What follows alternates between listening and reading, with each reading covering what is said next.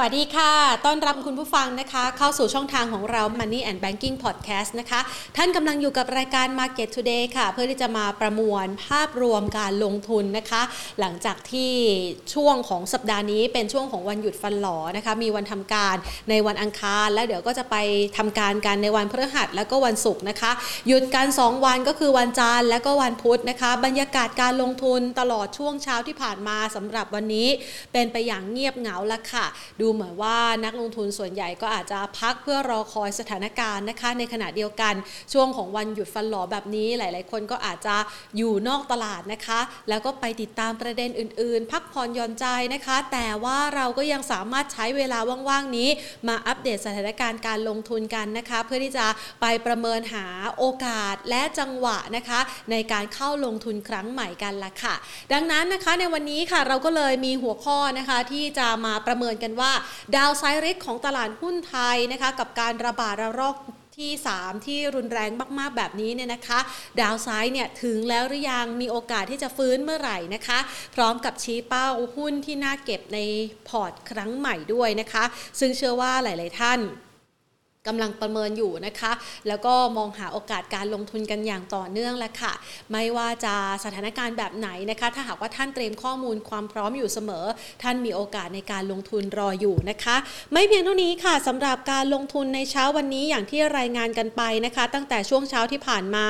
เห็นได้ว่าบรรยากาศการซื้อขายค่อนข้างซึมๆนะคะ เพราะอะไรดูจากมูลค่าการซื้อขายนะคะ 35,651 ล้านบาทเท่านั้น แล้วก็ลงมายืนอยู่ในแดนลบนะคะสลับแดนบวก บวกขึ้นสูงสุดเนี่ย1,551.43 จุด หรือว่าบวกไป 6.33 จุดนะคะ ส่วนลงมาต่ำสุดเนี่ยติดลบไป 5.73 จุด ทดสอบระดับต่ำสุดเนี่ยหลุด 40 ไปนิดนึง แล้วก็รีบาวเกิบขึ้นมานะคะ 1,539.37 จุดแล้วค่ะ ด้วยมูลค่าการซื้อขายที่ดูบางตาไปนะคะ ส่วนบรรยากาศการลงทุนส่วนใหญ่วันนี้ก็มีทั้งหุ้นตัวเล็กๆนะคะ ขนาดกลางขนาดเล็กขึ้นมาเคลื่อนไหวกันอย่างคึกคักนะคะ แล้วก็มีหุ้นที่เกี่ยวข้องกับการเดินเรือ ก็เริ่มมีสัญญาณของการตีกลับวิ่งกลับมาได้นะคะ ดังนั้นเดี๋ยวเราจะมาประเมินสถานการณ์แล้วก็หาโอกาสการลงทุนกันละค่ะ แต่ก่อนอื่นนะคะ ขอขอบพระคุณผู้สนับสนุนหนุนใจดีของเรา กลุ่มทรูพร้อมอยู่เคียงบ่าเคียงไหลคนไทยและประเทศไทย ร่วมฝ่าวิกฤตโควิด -19 ระลอกใหม่ไปด้วยกันนะคะ และในวันนี้ จะเห็นได้ว่าบรรยากาศการลงทุนในตลาดหุ้นไทยนะคะ ดูเหมือนว่านักลงทุนก็จะค่อนข้างซึมๆไปนะคะ แล้วก็อาจจะเห็นการประเมินปัจจัยรอบใหม่ ซึ่งในสัปดาห์นี้เนี่ยมันมีหลายประเด็น นอกเหนือจากตัวเลขผู้ติดเชื้อโควิด -19 ที่วันนี้ดูเหมือนว่าสถานการณ์ดีขึ้นนะคะ ก็คือตัวเลขผู้ติดเชื้อเนี่ยปรับตัวลดลงเล็กน้อยนะคะ แต่ว่าจำนวนผู้ที่เสียชีวิตเนี่ยยังอยู่ในระดับที่สูง แล้วก็มีคลัสเตอร์ใหม่ที่มีการรายงานเพิ่มเติมด้วย แล้วก็มีคลัสเตอร์หม่ในต่างจังหวัดเนี่ยนะคะที่เพิ่มเติมเข้ามาเป็นสถานการณ์ที่น่ากังวลใจ ในขณะเดียวกัน วันนี้เนี่ยเดี๋ยวท่านนายกรัฐมนตรีก็จะมีการประชุมนะคะ หารือเกี่ยวกับเรื่องของมาตรการที่จะให้เปิดร้านอาหารในห้าง แต่ว่าจำกัดนะให้สามารถขายออนไลน์ได้เท่านั้นนะคะ ก็คือรูปแบบของการส่งแบบ Delivery ผู้ป่วยรายใหม่วันนี้ 14,150 รายนะคะ แล้วก็เป็นตัวเลขนะคะวันนี้หายป่วยเอาดูหายป่วยบ้างนะ เป็นสีเขียว 9,168 รายนะคะ บางท่านเนี่ยสามารถกลับบ้านได้แล้วนะคะ ก็ยังได้รับการดูแลจากคุณหมออยู่นะคะ แล้วก็ใครนะคะที่ช่วงนี้อยู่บ้านนะคะ ก็รักษาสุขภาพให้แข็งแรงด้วย ทักทายหลาย ๆ ท่านนะคะ ที่เข้ามาพูดคุยกันค่ะ คุณหมิงนะคะ คุณพีรพงศ์นะคะ แล้วก็คุณปอมนะคะ และอีกหลาย ๆ ท่านด้วยนะคะ ที่เข้ามาพูดคุยกันวันนี้อะงั้นแพนขออนุญาตต่อสายนะคะ หลังจากที่หลาย ๆ ท่านมากันพร้อมหน้าพร้อมตากันแล้วนะคะ เพื่อที่จะไปประเมินภาพรวมการลงทุนกันค่ะสำหรับวันนี้นัดหมายเอาไว้นะคะกับคุณกิติชานะคะสิริสุขอาชา CFP ผู้อำนวยการอาวุโสฝ่ายวิเคราะห์หลักทรัพย์ รายย่อย จากบริษัทหลักทรัพย์ CGSCIMB ประเทศไทยนะคะ ขออนุญาตต่อสายเลยค่ะ สวัสดีค่ะ คุณกิติชันคะ สวัสดีครับ ค่ะ บรรยากาศวันนี้ก็สมกับเป็นช่วงของวันหยุดนะคะ ขั้นวันหยุดจันทร์กับวันพุธ วันนี้ก็เลยดูบางๆตาไปใช่ไหมคะ ครับ ก็ใช่ครับนะก็ตลาดเองอย่างที่เราทราบนะครับ วันนี้เรามีวันทำการซื้อขายในสัปดาห์นี้แค่สามวันนะครับ แล้วก็ปัจจัยต่างๆ ก็คงยังไม่เอื้อเท่าไหร่นะครับในเรื่องของการเก็งกำไรนะก็ทำให้นักทุนเนี่ยส่วนใหญ่ก็อาจจะเลือกรอดูสถานการณ์ไปก่อนนะครับ แล้วยิ่งเราเห็นภาพตลาดเองเนี่ยค่อนข้างจะเรียกว่า ไซด์เวย์ในกรอบแคบๆมากๆนะครับนะก็เลยทำให้ในแง่ของการที่เข้าเก็งกำไรเนี่ยอาจจะต้องได้ลำบากนิดหนึ่งนะครับนะก็เลยทำให้เราเห็นปริมาณการซื้อขายก็เลยอาจจะไม่ได้เยอะมากนะนะครับ แต่ว่าผมเชื่อว่าถ้าในช่วงสุดสัปดาห์นะครับนะถ้าในเรื่องของจำนวนผู้ติดเชื้อรายวันของเราเนี่ยนะครับค่อยๆ ลดลงนะครับ อย่างมีนัยสำคัญนะครับ ก็คือว่าจากหมื่นห้าลงมาหมื่นสี่นะหวังว่าพวกนี้จะเหลือสักหมื่นสามนะแล้วก็ลงเป็นหมื่นต้นๆปลายสัปดาห์เนี่ยนะครับ ก็ อาจจะมีความคึกคักกลับมาในตลาดหุ้นไทยในช่วงปลายสัปดาห์ได้เช่นเดียวกันนะครับค่ะ ก็เป็นความหวังนะคะ ท่ามกลางการรายงานตัวเลขผู้ติดเชื้อในคลัสเตอร์ในพื้นที่ต่างๆ เพิ่มขึ้นนะคะ แต่ถ้าว่าจำกัดให้ตัวเลขเนี่ยน้อยลงได้ ก็ค่อนข้างจะดูดีเลยทีเดียวนะคะ ทีนี้เราประเมินกันบ้างนนะคะ ในรอบสัปดาห์นี้เนี่ยไม่ใช่เพียงแค่ตัวเลขผู้ติดเชื้อที่เราติดตามนะคะ ยังมีประเด็นปัจจัยอื่นๆ ภายนอกด้วย โดยเฉพาะอย่างยิ่งเรื่องราวของเฟดเราประเมินยังไงบ้างคะสำหรับเฟดเนี่ยนะคะวันพรุ่งนี้เขาจะมีการประชุมกันนะคะ ครับผมก็ในเรื่องของการประชุมธนาคารกลางสหรัฐนะครับนะวันที่ 27 และก็ 28 นะครับ ซึ่งเราก็คงจะทราบผลเช้าวันที่ 29 ตามเวลาบ้านเรานะครับตลาดเองรวมถึงเราเองก็คงคาดการณ์แล้วนะครับว่าเฟดก็คงอัตราดอกเบี้ยนะครับในระดับต่ำเท่าเดิมนะคือศูนถึงศูนย์สองห้าเปอร์เซ็นต์นะครับในขณะที่ในเรื่องของตัวตลาดเนี่ยจับตาดูอยู่ก็คือในเรื่องของตัวการแถลงการนะครับของทางด้านของประธานธนาคารกลางสหรัฐว่า จะมีการกล่าวถึงนะครับ ในเรื่องของตัวการปรับลดวงเงิน QE ยังไงบ้างนะครับ ซึ่งปัจจุบันนี้เนี่ยนะครับนะในเรื่องของวงเงิน QE ของสหรัฐอเมริกาเองเนี่ยนะครับก็อยู่ที่ประมาณสักเดือนละ1 2 0 0 0 0ล้าน US ดอลลาร์นะครับต่อเดือนเนี่ยนะครับตลาดมีการคาดหมายว่าเฟดอาจจะเริ่มค่อยๆ ส่งสัญญาณนะส่งสัญญาณเนี่ยนะครับมาบอกว่าอาจจะค่อยๆปรับลดเดือนละประมาณ 20,000 ล้าน US ดอลลาร์นะครับแล้วก็ค่อยทยอยปรับลดแต่ว่า ทั้งนี้ทั้งนั้นเองเนี่ยนะครับในในเรื่องการแถลงล่าสุดของคณะกรรมการของสภาคองเกรสเนี่ยนะครับเมื่อสองสัปดาห์ก่อนเนี่ยทางด้านของเฟดเองเนี่ยเขาก็มีการพูดอยู่แล้วนะครับว่าเขาจะมีการส่งสัญญาณล่วงหน้านะถ้าจะมีการปรับลดวงเงิน QE นะครับดังนั้นเองเนี่ยก็เชื่อได้ว่านะครับสัญญาณตรงนี้แหละนะครับจะเป็นตัวที่ตลาดพยายามจะจับตาดูอยู่ว่า จะพูดในเรื่องของตัวการส่งสัญญาณเนี่ยในการประชุมเฟดคราวนี้ หรือจะไปพูดที่การประชุมนะครับในประจำปีของเฟดเองเนี่ยนะครับที่แจ็คสันโฮในวันที่ 26 ถึง 28 สิงหาคมในเดือนหน้านะครับนั้นตัวนี้เป็นตัวสำคัญนะครับ ที่จะเป็นตัวชี้วัดนะครับว่า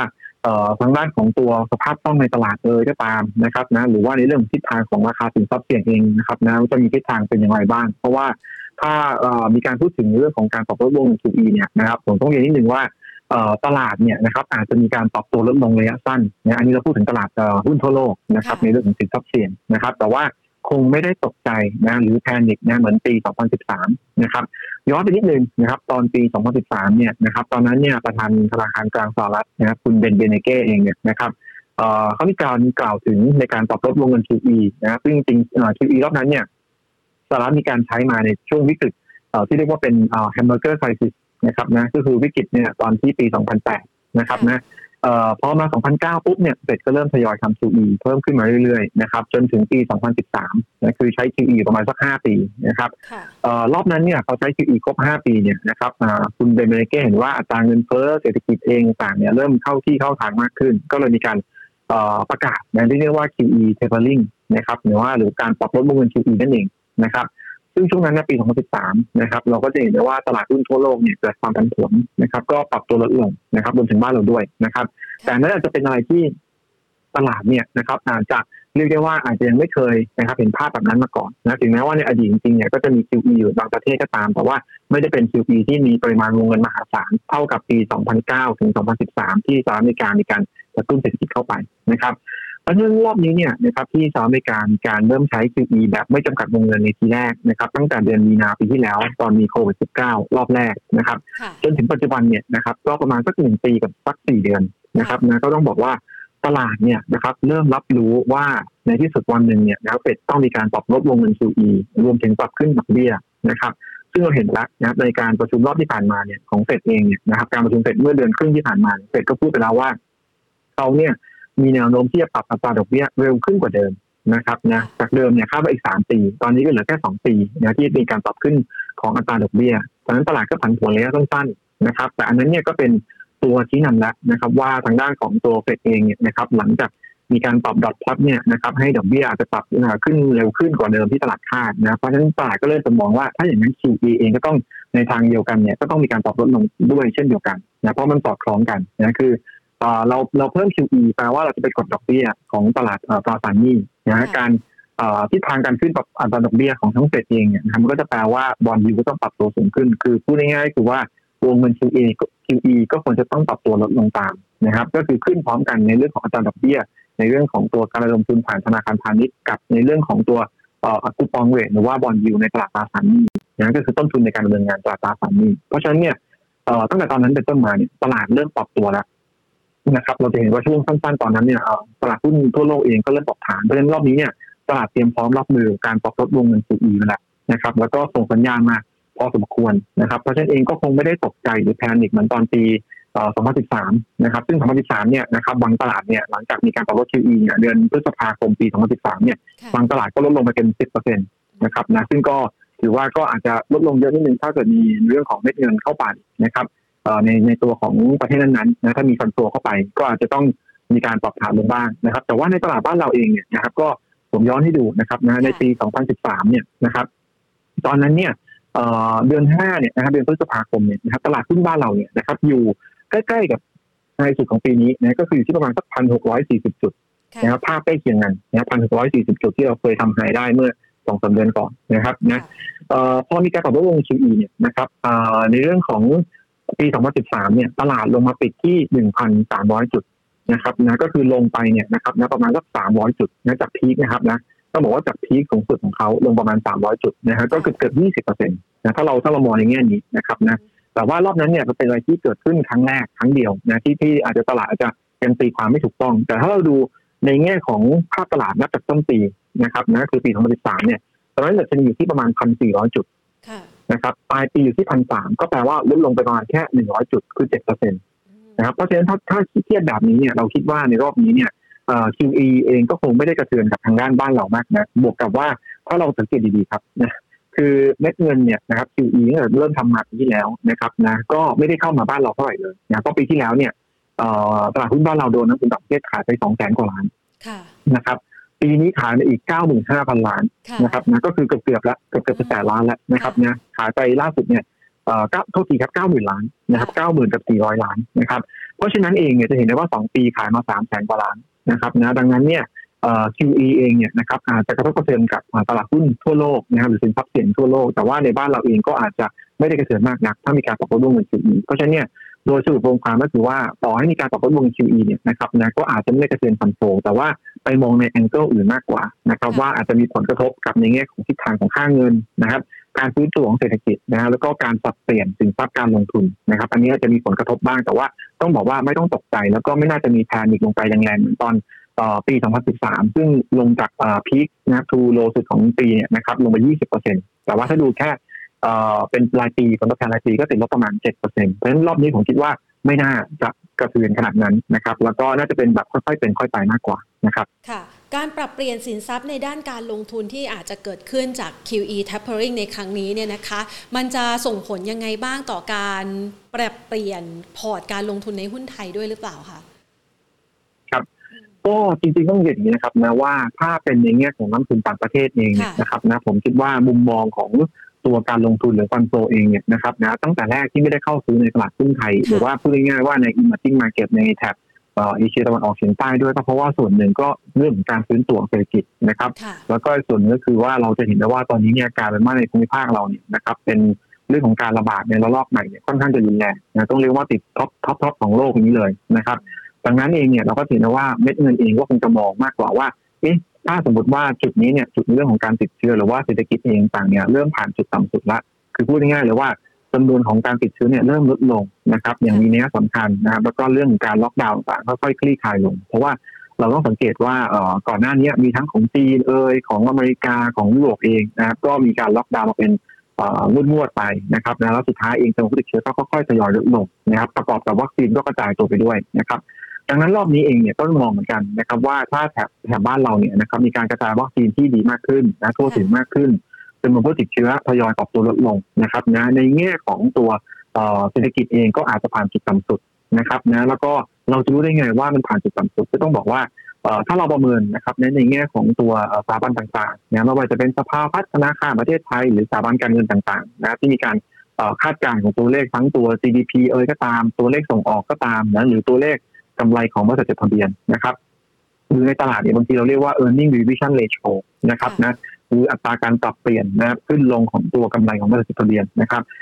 ถ้าตัวนี้เนี่ยนะครับนะนักวิเคราะห์เริ่มหยุดการดาวเกรดหรือว่าปรับตัวลดลงนะครับนะก็คือเริ่มเริ่มทยอยปรับขึ้นบ้างนะอย่างเช่น เราเห็นตัวเลขส่งออกเริ่มทยอยปรับขึ้นแล้วนะครับแต่ GDP ยังปรับลงอยู่นะครับเอ่อร์เน็งของตลาดเองตอนนี้ก็มีโอกาสที่จะมีดาวไซด์เพราะว่าเรามีล็อกดาวน์อยู่นะครับนั้นจุดนี้เองอาจจะยังไม่ได้เป็นจุดที่เรียกว่าต่ำสุด นะครับ แต่ว่าก็คงใกล้นะถ้าเราไม่มีการระบาดที่รุนแรงมากกว่านี้ ดังนั้นเนี่ยผมคิดว่าฟันโฟเองก็น่าจะเตรียมพร้อมนะคือเนื่องจากว่าไม่ได้เข้ามาในภูมิภาคนี้มาพอนานพอสมควรนะครับเนี่ยอาจจะมีเข้าบ้างก็คือเข้าที่เวียดนาม ที่เราสังเกตเห็นตั้งแต่เย a ูเด d นะครับนะเพราะฉะนั้นเองผมคิดว่าเรื่องของการปรับพอนะถ้าเป็นฟันโฟเองเนี่ยนะครับเขารอจังหวะนะครับ ถ้าผ่านจุดต่ำสุดเมื่อไหร่นะครับ ของตัวภาวะเศรษฐกิจก็แสดงว่า ตลาดหุ้นเองนะฮะก็อาจจะถึงจุดที่ต่ำสุดแล้วนะครับนะก็จะเป็นโอกาสในการเข้าซื้อนะครับ ส่วนในแง่ของการจัดสินทรัพย์จริง ๆเองเนี่ยนะครับต้องต้องเรียนว่าถ้าสมมติว่าเป็นเราเป็นนักลงทุนในประเทศเองนะครับนะการกระจายการลงทุนเนี่ยนะครับยังยังยังเป็นปัจจัยสำคัญในการจัดเรื่องของ asset allocation อยู่แล้วนะครับ เราก็ควรจะมีเรื่องของตัวสินทรัพย์เปลี่ยนเนี่ยนะครับตามช่วงอายุนะสมมุติผมว่าเราอยู่ในเลสเตเป็นพอร์ตกลางคืออายุ 30ถึง45 ปีนะซึ่งเป็นคนส่วนใหญ่ที่ลงทุนในตลาดหุ้นนะครับสามสิบถึง45เนี่ยนะครับจะเรียกว่าเป็นช่วงอายุที่เรียกว่าเป็นระยะมั่นคงนะครับนะหรือว่าเรียกระยะมั่นคงก็ได้นะครับนะก็เป็นช่วงที่ต้องบอกว่าตามตามในเรื่องทฤษฎีเองแล้วเนี่ยนะครับเราควรจะลงทุนเนี่ยนะครับหรือลงทุนในตัวสินทรัพย์เสี่ยงเนี่ยนะครับนะประมาณสักสามสิบถึงห้าสิบเปอร์เซ็นต์ นะครับเพราะฉะนั้นเองผมก็ยังยังเชื่อมั่นนะครับว่าตลาดหุ้นไทยเองยังมีโอกาสที่จะฟื้นตัวเพราะฉะนั้นเนี่ยเราก็ยังสามารถที่จะลงทุนในตลาดหุ้นไทยได้นะเพียงแต่ว่าถ้าเราแบ่งเป็นว่าลงในหุ้นสักห้าสิบเปอร์เซ็นต์เนี่ยนะครับนะหมายถึงว่าในในหุ้นที่เราเป็นโปรไฟล์ในการจัดสรรเงินลงทุนเนี่ยหรือ asset allocation เนี่ยห้าสิบเปอร์เซ็นต์นี้อยากจะให้แบ่งเป็นหุ้นไทยสักสามสิบเปอร์เซ็นต์แล้วก็ไปลงทุนในต่างประเทศบ้างสักยี่สิบเปอร์เซ็นต์นะครับอย่างน้อยๆตรงนี้เนี่ยนะครับมันก็ช่วยลดความเสี่ยงได้บ้างนะครับเพราะว่า ว่าเราจะเห็นได้ว่าตอนนี้เนี่ยหุ้นสหรัฐอเมริกาเนี่ยน้านิวไฮกันไปทั่วหน้านะครับทั้งสามประเทศนี้นะครับยุโรปเองก็ฟื้นตัวได้ดีนะครับจีนเองเนี่ยหลังๆอาจจะมีปัญหาบ้างแต่ว่าในที่สุดแล้วเนี่ยการเติบโตในระดับประมาณสัก GDP 6%ของจีนเนี่ยก็อาจจะเป็นระดับที่เรียกว่าเป็นระดับที่มั่นคงนะครับแล้วก็ก็ฟื้นตัวจากโควิดได้ดีนะครับ รวมถึงเวียดนามนะก็เป็นอีกตัวนึงที่น่าสนใจนะครับนะก็เราก็คิดว่าการกระจายลงทุนในในนักสามประเทศนี้นะครับสหรัฐอเมริกาจีนยุโรปรวมถึงเวียดนามสี่ประเทศนะครับ ก็อาจจะหาจังหวะในการเข้าซื้อได้นะครับ เพราะว่าแต่ละประเทศเองก็ต้องบอกว่าจะมีปัจจัยหนุนของแต่ละประเทศอยู่นะฮะส่วนของประเทศไทยเองก็ต้องเป็นคอพอร์ตอยู่ดี เพราะว่าเราอยู่ในประเทศไทยนะครับนะยังไงก็ตามผมคิดว่าการซื้อตัวเศรษฐกิจยังมีโอกาสที่จะปรับตัวขึ้นได้นะครับ ส่วนที่เหลืออีก 50%ที่ไม่ได้ลงทุนเนี่ยนะครับตามทฤษฎีแล้วเราก็อาจจะลงในเรื่องของตราสารหนี้นะครับสัก 30-40%เพื่อเป็นการสร้างรายได้ที่มั่นคงไว้ก่อนนะครับแล้วก็ที่เหลือนะครับอีกสัก10%เนี่ยนะครับนะเราก็อาจจะเลือกลงทุนไม่ว่าจะเป็นทั้งในแง่ของตัวการลงทุนทางเลือกนะครับทองคำก็ได้ น้ำมันก็ได้นะครับหรือว่าในเรื่องของตัว property fund นะครับในเรื่องของการลงทุนที่เป็นผลตอบแทนจากเงินปันผลนะครับหรือว่ากองวีต่างๆนะครับก็สามารถที่จะสร้างผลตอบแทนให้กับเราได้เช่นเดียวกันเพราะฉะนั้นการจ่ายความเสี่ยงตัวนี้ก็ เป็นตัวสำคัญ ก็เพราะฉะนั้นก็คือให้ยึดลักษณะของตัวช่วงอายุของเราไว้ก่อนนะครับ ว่าช่วงอายุของเราเป็นยังไง แล้วก็เราจะจัดสรรพอร์ตได้ ถูกต้องนะครับตามช่วงอายุนะครับค่ะแน่นอนเลยนะคะว่าหลาย ๆ ท่านฟังอยู่ตอนนี้เนี่ยนะคะ เริ่มยิ้มแล้วนะคะ ได้รูปแบบพอร์ตที่ควรจะมีนะคะ เพียงแต่ว่าตอนนี้เนี่ยมันต้องรอคอยปัจจัยต่าง ๆ ให้ดีขึ้น หรือว่าบางปัจจัยอาจจะต้องรอคอยสถานการณ์นะคะ ตอนนี้เนี่ยเข้าใกล้สิ้นเดือนกรกฎาคมแล้ว เดือนหน้าสิงหาคม มันจะยังซึม ๆ อยู่แบบนี้ไหมคะ เราประเมิน downside สำหรับตลาดหุ้นไทยเอาไว้สักเท่าไหร่คะคุณกิติชานคะ ก็ต้องเรียนว่านะครับถ้าสถานการณ์ยังเป็นแบบนี้อยู่ก็คือว่าจำนวนผู้ติดเชื้ออยู่ในระดับหมื่นกลางๆแล้วกันนะครับนะคือ scenario เนี่ยมันออกมาได้หลายหลายทางนะครับในทางแรกถ้ายังคงซึมๆก็คือ scenario ว่าจำนวนผู้ติดเชื้อเนี่ยนะครับอยู่ที่หมื่นสี่หมื่นห้าผมคิดว่าตลาดยังคงเป็นลักษณะการ sideway อยู่นะครับ ยังวิ่งไปไหนได้ไม่ไกลนะครับ ก็อาจจะ downside ลงไปสักหนึ่งพันห้าร้อยสามสิบจุดนะครับ อันนี้คือเป็น downside ที่เรามองเป็น low รอบที่ผ่านมานะครับ ในขณะที่ถ้าสมมติว่าในแง่ของตัวตลาดเนี่ยนะครับ ถ้าจำนวนผู้ติดเชื้อเองเนี่ยนะครับปรับตัวดีขึ้นอย่างที่เราคาดหวังนะฮะถ้าลงไปต่ำกว่าเลขหนึ่งหมื่นได้ยิ่งดีนะครับ ตรงนั้นเองผมคิดว่าดาวไซด์ตลาดตรงนี้คงไม่มีละนะครับนะก็คือหนึ่งห้าสี่ศูนย์หนึ่งห้าห้าศูนย์ตรงนี้น่าจะเป็นจุดต่ำสุดแล้วก็น่าจะขึ้นกลับไปทดสอบพันหกร้อยจุดได้นะครับ ในทางกลับกันถ้าจำนวนผู้ติดเชื้อนะครับทวีความ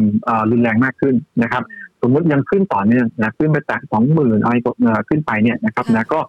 ดาวไซต์ที่หนึ่งห้าสามศูนย์อาจจะรับไม่อยู่นะครับดัชนีเองอาจจะมีโอกาสที่จะปรับตัวลงมาที่หนึ่งพันห้าร้อยจุดได้นะครับเหตุผลที่มองอย่างนั้นก็คือว่าในแง่ของตัว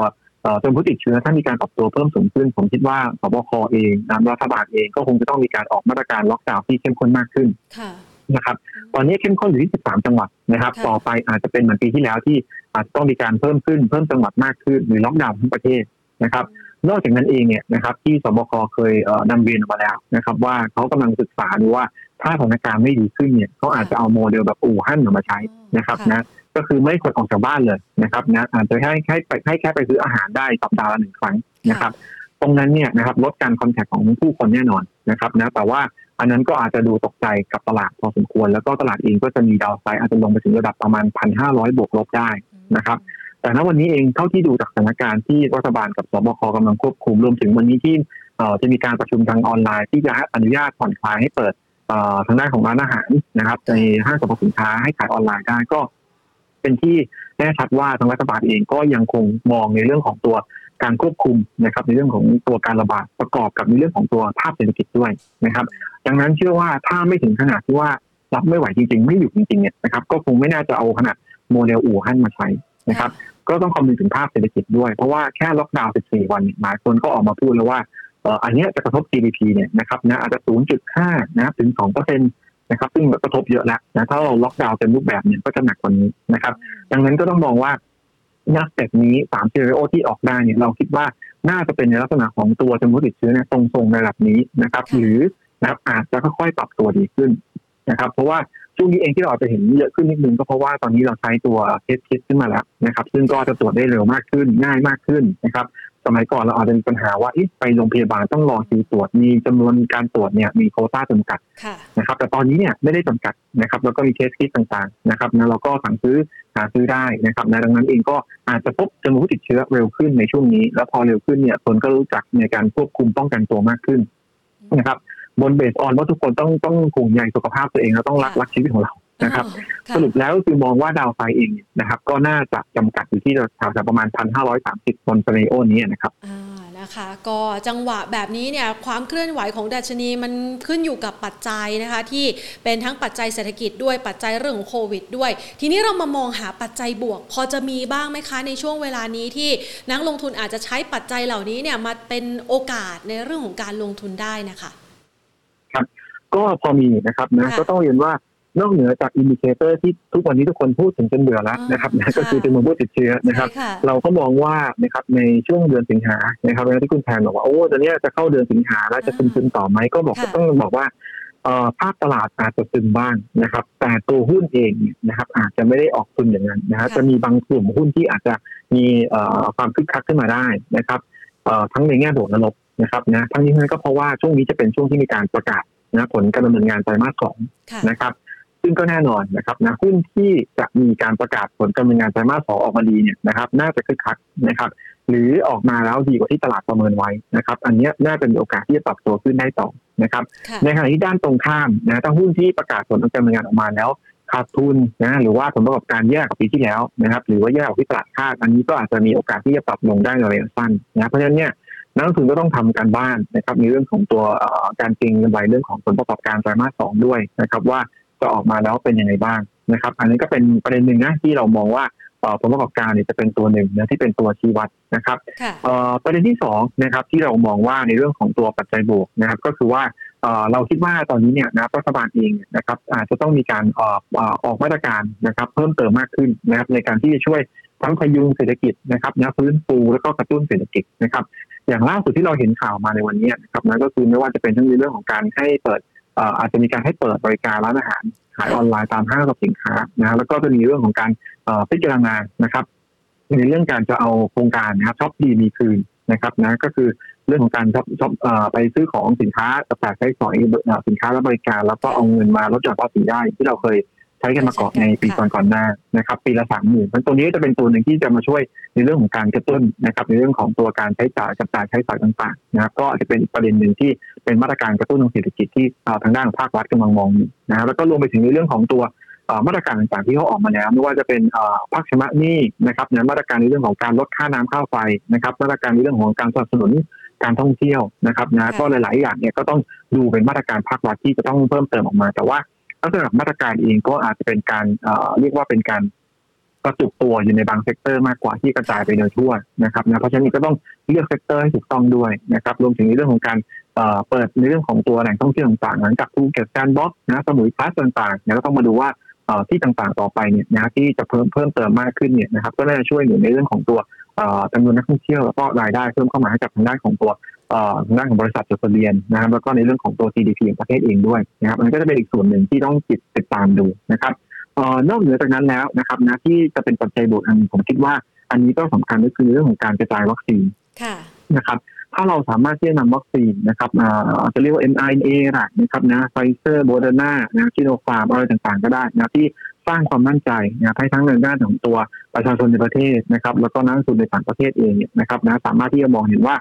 เรามีการกระจายของวัคซีนเนี่ยทั่วถึงนะครับ cover อย่างน้อย 50%ประชากรนะอย่างที่เราตั้งเป้ากันไว้เนี่ยนะครับ ก็โอกาสเปิดประเทศซึ่งตอนนี้เหลืออยู่ 80 กว่าวันเนี่ยนะครับก็ยังมีอยู่สูงนะครับในในช่วงของไตรมาสที่ 3 นะเพราะฉะนั้นเองก็ต้องมองว่าตรงนี้เองก็เป็นอีกปัจจัยหนึ่งที่เรามองว่าก็มีโอกาสถ้าในเรื่องของจำนวนการความคืบหน้าในการฉีดวัคซีน แล้วก็การนำเข้าวัคซีนรวมถึงการบริจาคก็ได้นะครับจากประเทศอื่นถ้าเข้ามาได้เนี่ยนะครับก็น่าจะเป็นตัวช่วยหนุนกับทางด้านของตัวบ้านเราเองด้วยนะครับเพราะฉะนั้นเนี่ย องสามปัจจัยเนี่ยก็อาจจะเป็นปัจจัยบวกซึ่งเราจะมองในแง่ของท่ามกลางปัจจัยลบนะครับ จริงๆจริง ๆ ปัจจัยบวกเนี่ยตอนจริง ๆที่ผ่านมาเนี่ยมันมีอยู่แล้ว แต่ว่าตลาดหุ้นเราไม่ได้สะท้อนนะครับไม่ว่าจะเป็นทั้งเรื่องการส่งออกนะครับทั่วโลกตอนนี้นะครับเศรษฐกิจฟื้นตัวส่งออกก็ดีขึ้นนะเราเห็นว่าหุ้นบางตัวก็คงขึ้นเช่นกลุ่มอิเล็กทรอนิกส์นะครับกับกลุ่มทางด้านของตัวอาหารอย่างตัวทียูก็ขึ้นนะครับแต่ยังไม่ได้ขึ้นทั่วทั้งกระดาษนะในเรื่องของตัวส่งออกนะครับรวมถึงในเรื่องของราคาสินค้าโภคภัณฑ์ราคาน้ำมันนะครับตอนนี้ก็ ปรับตัวขึ้นนะครับนะก็ new high ในรอบ 2 ปีนะครับค่าการกลั่นนะล่าสุดเมื่อเช้านี้อยู่ที่ 3.23 เหรียญต่อบาร์เรลนะครับเกือบจะแตะจุดสูงสุดของปีแล้วนะครับจุดสูงสุดของปีที่ 3.38 เหรียญต่อบาร์เรลเมื่อวันที่ 30 เมษายนนะใกล้มากแล้วแล้วก็ spread margin ของปิโตเคมีนะในกลุ่มต่างๆ ทั้ง olefin aromatic เองเนี่ยก็เริ่มเริ่มฟื้นตัวขึ้นมาเรื่อยๆนะครับเพราะฉะนั้นพวกนี้นะครับเป็น indicator สำคัญสำหรับกลุ่มพลังงานนะครับ ซึ่ง เราเห็นได้ว่าช่วงที่ผ่านมาเนี่ยราคาแล้วก็ไม่ได้วิ่งตาม indicator ในในตลาดโลกเลยนะก็จะมีเฉพาะเฉพาะพวกของราคาเหล็กนะครับหรือว่าราคาค่าระวังเรือที่เป็นหุ้นขนาดกลางขนาดเล็กที่เข้ามาเล่นเก็งกำไรกันมากกว่า แต่ว่าหุ้นขนาดใหญ่ที่กลุ่มขนาดใหญ่เนี่ยนะครับก็คงต้องรอนักลงทุนต่างประเทศเข้ามาซื้อด้วยเพราะฉะนั้นผมคิดว่าปัจจัยบวกมีอยู่แล้ว รอจังหวะนะครับ รอ fund flow กลับเข้ามาเท่านั้นเองนะทุกอย่างก็น่าจะพร้อมทำให้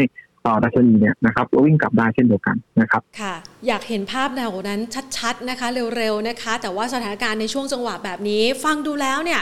ก็ต้องรอให้ปัจจัยต่างๆ คลี่คลาย แต่ว่ายังมีปัจจัยที่รอเป็นภาพบวกอยู่ในอนาคตข้างหน้า ช่วงจังหวะแบบนี้เราก็คือต้องเน้นสะสมหุ้นใช่ไหมคะ หรือว่าแนะนํำยังไงบ้างคะครับจริงๆคำแนะนำนะครับนะก็ต้องแบ่งเป็นสองรูปแบบนะครับนะก็คือ สำหรับนักลงทุนที่เก็งกำไรหรือว่าเล่นระยะสั้นละกันนะครับนะกับอีกแบบหนึ่งก็คือสำหรับนักลงทุนที่มองยาวๆนะครับ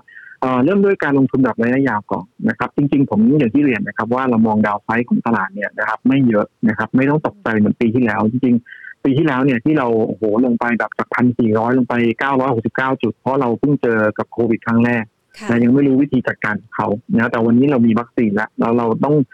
คิดว่าในเรื่องของตัวโควิดเองสุดท้ายแล้วมันจะเป็นโรคประจำถิ่นนะเหมือนไข้หวัดใหญ่ก็ต้องคุ้นเคยกับเขาไปต้องสร้างภูมิไป เพราะฉะนั้นเนี่ยเราคงไม่ได้ panic เหมือนปีที่แล้ว ดังนั้นเนี่ยถ้าเป็นนักลงทุนระยะยาวเองผมคิดว่านะในตัวหุ้นที่เราเล็งไว้นะครับเราก็ต้องดูในเรื่องของ valuation ด้วยนะครับการประเมินมูลค่าว่าเออน้าหลักราคาปัจจุบันเนี่ยนะครับมันต้องจะถูกละมี upside เนี่ยไม่น้อยกว่า 20%ละจากเป้าหมายเฉลี่ยที่นักวิเคราะห์ทำไว้นะครับ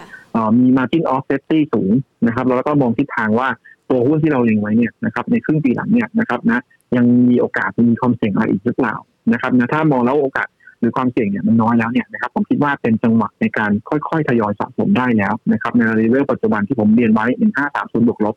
นะครับหรือว่าถอยลงมาถ้าตกใจไปอีกรอบหนึ่งพันห้านะครับก็ทยอยสะสมได้นะหรือจะเป็นนักทุนซื้อแบบ DCA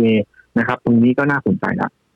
นะครับสำหรับนักทุนระยะยาวนะครับ แต่ถ้าเป็นนักทุนระยะสั้นเนี่ยนะครับแน่นอนนะครับ เราจะต้องเล่นตาม indicator ของตลาดนะครับ อย่างที่เราเห็นวันนี้เนี่ยพอค่าระวางเรือขึ้นนักทุนระยะสั้นเองก็ต้องเลือกเก็งกำไร ในหุ้นที่มี story ในเชิงบวกในแต่ละวันหรือในแต่ละอาทิตย์นะครับเพราะฉะนั้นก็ต้องจับตาดู indicator พวกนี้ซึ่งแต่ละวันก็จะมีพวกราคาสินค้าโภคภัณฑ์นะครับ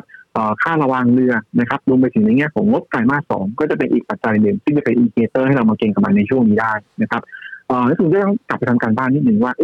หุ้นที่ตลาดคาดว่างบไตรมาสสองจะดีเนี่ยมีอะไรบ้างนะครับ หรือว่าหุ้นที่ไตรมาสหนึ่งประกาศออกมาดีนะดีกว่าที่ตลาดคาดไว้เยอะเนี่ยคนอาจจะเริ่มเก็งกำไรก่อนว่าเอ๊ะไตรมาสสองเนี่ยนะก็จะมีดุลเพราะว่าจะมีโมเมนตัมเชิงบวกต่อเนื่องก็เป็นไปได้นะก็จะมีโอกาสตอนนี้เราก็เริ่มเห็นหลายในตัวที่ตลาดเริ่มคาดผลกำไรจะดีเนี่ยก็เริ่มเก็งกำไรกันมาแล้วเพราะฉะนั้นเนี่ยถ้าเป็นนักทุนระยะสั้นอาจจะต้องเล่นแบบนี้นะครับหรือถ้าไม่ถนัดแบบนี้นะฮะก็คืออาจจะถ้าเลือกจะเล่นหุ้น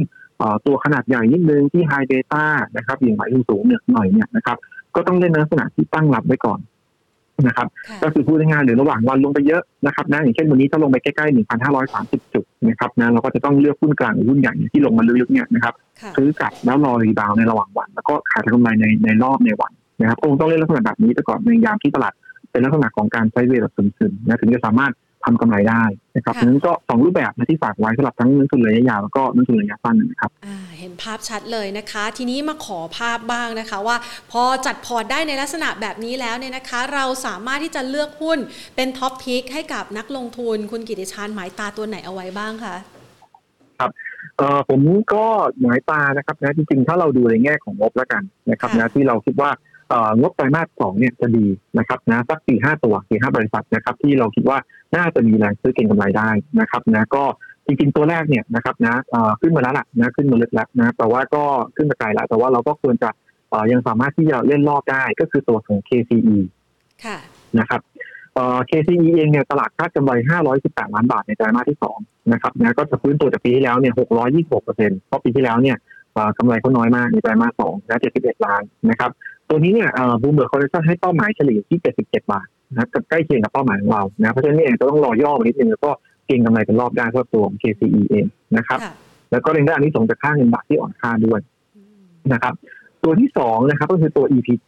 นะ Eastern Polymer Group นะครับตัวนี้ตลาดประเมินกำไรในไตรมาสสองอยู่ที่ 408 ล้านบาท นะครับจะเพิ่มขึ้นประมาณ 4 เท่านะฮะ438เปอร์เซ็นต์จากปีที่แล้วนะครับปีแล้วทุกคนเนี่ยกำไรแย่หมดนะส่วนใหญ่เพราะว่าโดนโควิดระลอกแรกนะแล้วโดนล็อกดาวน์46วันนะครับ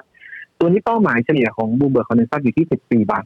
30 นะครับนะก็ยังยังพอลุ้นได้นะครับ ก็เล่นตามแนวรับแนวต้านได้นะครับตัวที่สามนะครับคือ PTTGC นะครับ PTT Global Chemical นะครับไตรมาสสองจะมีกำไรนะครับนะตลาดคาดประมาณ 11,000 ล้านนะครับนะก็มีทั้งในแง่ของตัว กำไรจากสต็อกน้ำมันนะที่เข้ามากำไรพิเศษจากการขายหุ้น GTS ไปด้วยนะครับนะเติบโตประมาณ 550%จากปีที่แล้วนะครับ ตัวนี้ราคาเป้าหมายเฉลี่ยบูเบิร์ตให้อยู่ที่ 75 บาทนะครับก็เก่งกำไรได้แล้วก็สัปดาห์นี้ต้องบอกว่าสเปรของตัวโอเลฟินเนี่ยซึ่งเป็นผลิตภัณฑ์หลักของเขาเนี่ยขึ้นมานะครับประมาณสัก 5%นะครับสเปรขึ้นมาสูงแล้วก็ขึ้นมาเป็นสัปดาห์ที่ 3 แล้ว หลังจากลงติดต่อกันมา 11 สัปดาห์เพราะฉะนั้นวันนี้ก็อาจจะเห็นแรงซื้อกลับเข้ามาบ้างนะครับตัวที่4นะครับคือตัวดูโฮม นะครับดูโฮมเองตลาดคาดกำไร 580 ล้านบาทนะครับเพิ่มขึ้นประมาณ 300เปอร์เซ็นเทียบกับปีที่แล้วนะครับนะจากฐานที่ต่ำนะครับตัวนี้เองก็คงจบในเรื่องของตัวหุ้นเพิ่มทุนที่ตอนแรกก็มีการขายหุ้นเพิ่มหุ้นเพิ่มทุน 26 บาทสลึง PP ไปนะครับนะก็ตลาดรับรู้ไปเรียบร้อยแล้วก็หุ้นลูกหุ้นก็เข้ามาเรียบร้อยนะครับก็อาจจะโดนกดดันจบไปแล้วนะทีนี้ก็ต้องมาโฟกัสเรื่องผลประกอบการนะครับในเรื่องของราคาเป้าหมายเฉลี่ยเนี่ยนะครับรูเบิร์กให้อยู่ที่ 33 บาท 50 แล้วยังมี upside พอสมควร แล้วก็ตัวสุดท้ายนะครับ ก็คือตัวสมบูรณ์แอดวานซ์ SAT นะครับสมบูรณ์แอดวานซ์ SAT เนี่ยตลาดคาดกำไร 220 ล้านนะพลิกฟื้นจากขาดทุนปีที่แล้วที่ขาดทุน 142 ล้านบาทนะครับ เพราะว่าออเดอร์ปีแล้วเนี่ยชะงักไปโรงงานหยุดแต่ปีนี้ดีขึ้นนะครับบูมเบอร์ให้เป้าหมายเฉลี่ยที่ประมาณ 25 บาท 50 นะครับ ก็ยังมี room ทั้งนั้นเลยทั้ง 5 ตัวที่กล่าวมาเพราะฉะนั้นก็เก็งกำไรตามงบไตรมาส 2 ที่จะออกมาดีได้นะครับ ค่ะ หลาย ๆ คนบอกว่าโหแต่ละตัวนี่โดยเฉพาะดูโฮมนะคะ ก่อนหน้านี้เพียงแค่ระยะเวลาไม่เท่าไหร่เองขึ้นมาเป็นสองหลัก ตอนนี้จะไปทดสอบโอ้โหเกือบ 30 บาทแล้วคะครับก็จริงๆก็คือจากในแง่ของผลกำไรที่มีการเติบโตขึ้นเรื่อยๆ แล้วก็นักวิเคราะห์ก็มีการปรับประมาณการเพิ่มขึ้นเพราะฉะนั้นเองก็มีโอกาสนะที่จะ re-rate กลับไป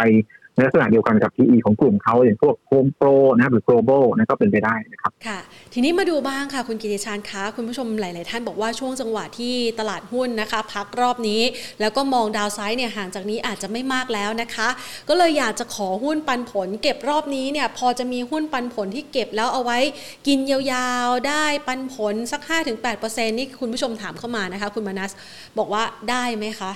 พอจะได้ไหมคะ ค่ะ ได้ครับได้แต่ว่าอย่างนี้นะครับนะคือคือต้องเรียนอย่างว่าเออปันผลเนี่ยเวลาเราดูใช่ไหมฮะเราก็ต้องดูย้อนหลังในอดีตว่าเออห้าถึงแปดเปอร์เซ็นต์มันเป็นในเรื่องของ historical return นะครับค่ะแต่ว่าในอนาคตเนี่ยก็ต้องดูประกอบธุรกิจไปด้วยนะครับว่าเอ๊ะถ้าบางปีกำไรเขาลดลงก็อาจจะไม่ได้ยิวขนาดนั้นหรือได้ยิวขนาดนั้นจริง แต่ว่าจะเกิด capital loss ก็คือว่าราคาหุ้นลงมานะครับจนทำให้ปันผลที่เขาจ่ายลดลงเนี่ยมันทำให้ยิวกลับมาที่เดิมนะฮะพูดง่ายๆเลยว่า มีขาดทุนจากราคาหุ้นส่วนต่างนะครับค่ะแต่เอาดูตัวที่เราคิดว่ามั่นคงและจ่ายปันผลได้นะที่เราปีนี้ก็ปีนี้จะสูงแน่ๆนะครับค่ะนะเอ่อจริง ๆ ส่วนใหญ่เนี่ยนะครับตัวที่เรามั่นใจเนี่ยนะครับมันจะอยู่ในพวกของกองทุนโครงสร้างพื้นฐานนะครับผมค่ะผมพูดไปสักห้าตัวแล้วกันนะจะได้ให้นักลงทุนไปเลือกนะครับค่ะเอ่อ Jasmine IF ครับค่ะ JASIF นี่ก็รู้อยู่แล้วนะครับมั่นคงแน่ๆเพราะว่ารายได้เขา fix อยู่แล้วนะครับตัวนี้ยูเนี่ยนะครับก็ตกอยู่ประมาณสัก9.8เปอร์เซ็นต์นะครับปันผลเราคาด 96สตางค์นะครับยูเยอะนะครับเอ่อ ตัวถัดไปก็เป็น DIF นะครับค่ะนี่ก็กองทุนโครงสร้างพื้นฐานเหมือนกันนะของทรูของดิจิตอลของทรูดิจิตอลเนี่ยนะครับนะก็อ่าปันผลคาดบาท4สตางค์ทั้งปีนะครับอ่ายูจะอยู่ที่ 8.4เปอร์เซ็นต์นะสองตัวนี้สูงแน่ๆนะครับแต่ว่า capital gain ก็ไม่ต้องหวังนะครับค่ะนะในแง่ของตัว capital gain อาจจะยากนิดนึงเพราะว่ากองทุนยกฟิกไว้อยู่แล้วครับค่ะตัวที่สามอันนี้น่าสนใจก็คือตัวทิสโก้อ่า นะทิสโก้จ่ายปันผลครั้งเดียวนะครับปีละครั้งนะเดี๋ยวไปปลายปีผมคิดว่าหุ้นก็คงขึ้นมาเล่นเรื่องการปันผลเพราะว่าจ่ายเดือนละครั้งเองนะครับค่ะปันผลเราประเมิน6บาท80นะครับยิวก็อยู่ประมาณ7.7เปอร์เซ็นต์นะก็ถือว่าเยอะเลยในกลุ่มธนาคารพาณิชย์นะครับ ตัวที่สี่นะครับนะที่เรามองยิวเยอะด้วยนะครับ ก็คือตัวของแลนด์เฮาส์นะครับนะแล้วก็จะมี capital gain ได้ด้วย ตัวนี้เราคาดปันผลทั้งปีที่ 46สตังค์นะครับที่เป็นดีเวเดนยิว5.7เปอร์เซ็นต์อืมนะครับ ตัวสุดท้ายนะครับนะที่มี capital gain ด้วยก็คือตัวศุภาลัยนะศุภาลัยเราคาดปันผลบาทหนึ่งนะครับก็อยู่อยู่ประมาณสักห้าเปอร์เซ็นต์นะพวกเนี้ยคือเราค่อนข้างมั่นใจว่าน่าจะจ่ายได้ตามผลกำไรที่เราคาดไว้นะครับนะเพราะฉะนั้นเนี่ยห้าเปอร์เซ็นต์ถึงเก้าเปอร์เซ็นต์นะอย่างที่เมื่อกี้ ถามเลยนะครับน่าจะอยู่ในกรอบนี้ได้นะครับค่ะ เชื่อว่าหลาย ๆ ท่านนะคะ อยากจะหา passive income นะคะ ในรูปแบบของการลงทุนที่ได้รับเงินปันผล มันก็เป็นภาพหนึ่งของการจัดพอร์ตนะคะ ซึ่งรอบนี้เนี่ย ถ้าเราปลดล็อกนะคะ ปัจจัยต่าง ๆ ได้อาจจะกินระยะเวลาสักประมาณ 2-3 เดือนก็ว่ากันไปนะคะ กว่าสถานการณ์โควิดจะดีขึ้นมีโอกาสนะคะลุ้นรอบนี้เนี่ยจะเหนือ 1,640 ที่ทำเอาไว้ครั้งก่อนปะคะ เอ่อต้องต้องเรียนว่าเรายังคงให้เป้าหมายดัชนีปลายปีนะครับ ที่เดิมนะครับ1,690จุดอ๋อนะครับนะเพราะฉะนั้นเนี่ย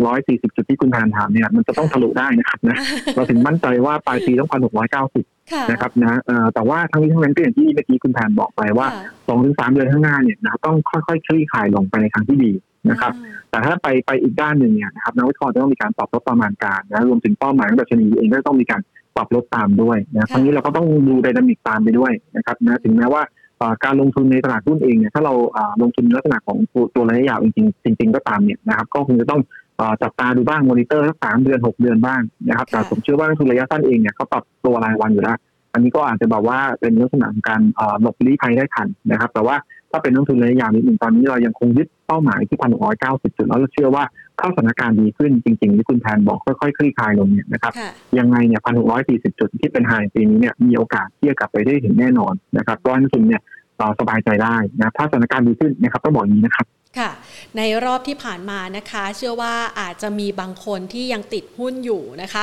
คำถามสำคัญในช่วงเวลานี้ก็คือว่า ถ้าไม่มีเงินสด เราควรจะมีวางแผนยังไงดีคะ ถึงจะสามารถเก็บหุ้นรอบนี้ แล้วก็รอโอกาสที่มันจะงอกเงยในระยะถัดไปได้นะคะ เราแนะนำนักลงทุนยังไงคะช่วงนี้ ครับค่ะก็จริงๆต้องเรียนอย่างนี้นะครับนะว่าเออเราไม่ได้อยากแนะนำให้นักลงทุนเนี่ยนะครับ ไปทำลักษณะเป็น leverage นะครับอืมก็คือไม่ว่าจะเป็นในการซื้อเอ่อด้วยบัญชี margin ก็ตามนะครับ หรือว่าไปใช้ในเรื่องของ block trade ต่างๆ มาช่วยนะครับ หรือว่าไปลงในฟิวเจอร์อะไรต่างๆเนี่ยนะครับนะซึ่งอ่า จะใช้เงินวางประกันไม่เยอะ คือใช้เงินไม่เยอะ แต่ว่าใช้ leverage คือใช้อำนาจในการซื้อเพิ่มสูงขึ้น แต่อันนั้นเนี่ยยิ่งเป็นการเพิ่มความเสี่ยงต่างอ่าให้กับทางด้านของตัวนักลงทุนเปล่าๆนะครับ แต่ถ้านักลงทุนมีหุ้นอยู่แล้วติดหุ้นนะครับค่ะนะแล้วก็ต้องการที่จะเอ่อไม่ให้เสียรอบในรอบนี้ด้วยนะอ่าผมก็อยากจะแนะนำสั้นๆว่าเอ่ให้เราพิจารณาก่อนว่าหุ้นที่เรามีอยู่ในพอร์ตเนี่ยนะครับนะเป็นหุ้นที่ถ้าทุกอย่างมันฟื้นตัวกลับมาดีขึ้นในครึ่งปีหลังที่เราพูดถึงกันเนี่ยนะครับนะอยู่ในธีมของตัว reopening play หรือเปล่านะเป็นตัวที่ จะได้ประโยชน์นะหลังจากที่เราเกลับมารับน้องนักท่องเที่ยวได้ไหมนะครับ เปิดเมืองได้ไหมเศรษฐกิจฟื้นตัวได้ไหมนะครับ ถ้าเป็นตัวที่ได้ประโยชน์อยู่ถือไม่ได้นะครับแต่ถ้าเป็นตัวที่ฟันดัมเบลทัลเนี่ยมันเปลี่ยนไปแล้วนะครับ แล้วก็อาจจะโอกาสฟื้นตัวได้ลำบากเนี่ยพูดง่ายๆเลยครับเป็นหุ้นพวกหุ้นปั่นหุ้นเก็งกำไรอย่างเงี้ยนะครับเอ่อควรจะทำใจนะครับ คัดลอสนะครับตัดขาดทุนไปแล้วก็เอาเงินตรงนี้ที่เราตัดขาดทุนเนี่ยไปซื้อหุ้นตัวอื่นที่มีโอกาสปรับขึ้นได้ดีกว่านะครับ คือเทียบง่ายๆเลยว่าไอ้ตัวที่เราถืออยู่เนี่ยถ้าเป็นเป็นเดสมันนี่ไม่ขยับเลยนะครับนะแล้วเรากลับไปซื้อตัวที่มันเลเวลเลตหรือว่า high beta สูงกว่าจะดีกว่าไหมอย่างยกตัวอย่างง่ายๆสมมตินะครับสมมติเราถือหุ้นทรูอยู่นะครับหุ้นทรูซึ่งไม่ค่อยขยับไปไหนเลย แล้วก็ครึ่งหลังเองเนี่ยในธุรกิจสื่อสารเองก็ยังไม่ได้มีการเติบโตหวือหวาอยู่แล้วครึ่งแรกก็ไม่ได้หวือหวาครึ่งหลังก็ไม่หวือหวาเพราะฉะนั้นเนี่ยทรูเองก็อาจจะนิ่งๆอยู่แถวๆนี้สามบาทบวกลบนะครับถ้าเราขายทรูแล้วเราไปซื้อหุ้นพลังงานหรือปิโตรพวกปตทหรือ PTTGC หรืออีเวนต์แม้กระทั่ง IVL นะในขณะที่เศรษฐกิจโลกแล้วก็เศรษฐกิจบ้านเราฟื้นตัวเนี่ยหุ้นพวกนี้พร้อมจะทะยานขึ้น 10-20%ในขณะที่หุ้นทูอาจจะไม่ขยับไปไหน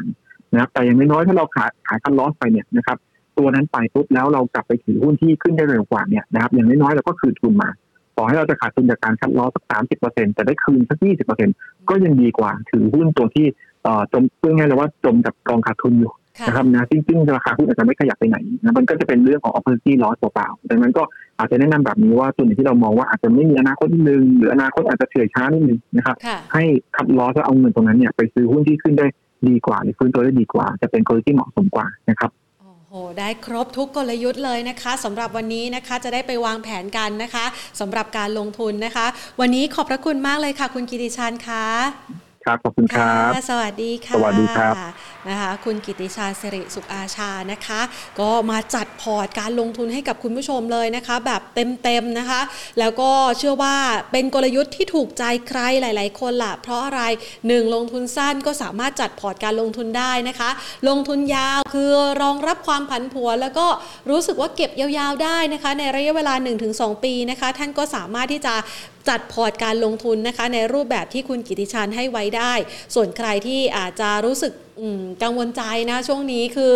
เห็นภาพเนี่ยหุ้นหลาย ๆ ตัวนะไหลลงมาอยากจะเก็บกับเขานะคะ แต่ไม่มีเงินสดนะคะ ก็คุณกิติชันก็ได้ให้กลยุทธ์ในการที่จะ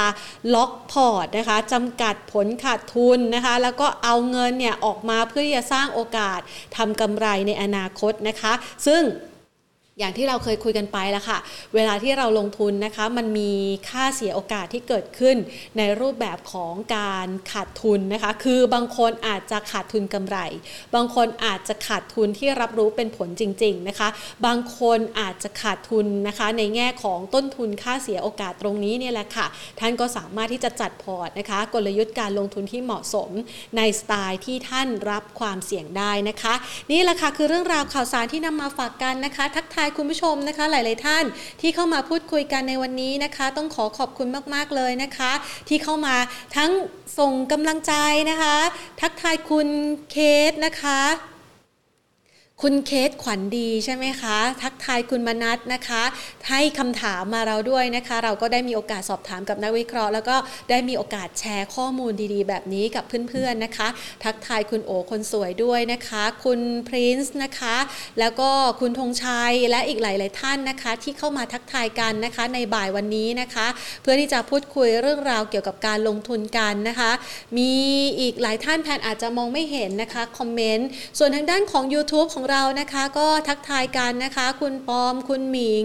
คุณพีรพงศ์นะคะ คุณเออาชินะคะ คุณพีธนทิพย์นะคะ ขอบคุณมากๆเลยค่ะสำหรับการเข้ามาพูดคุยกันนะคะ แล้วก็เป็นเพื่อนกันนะคะ ในยาม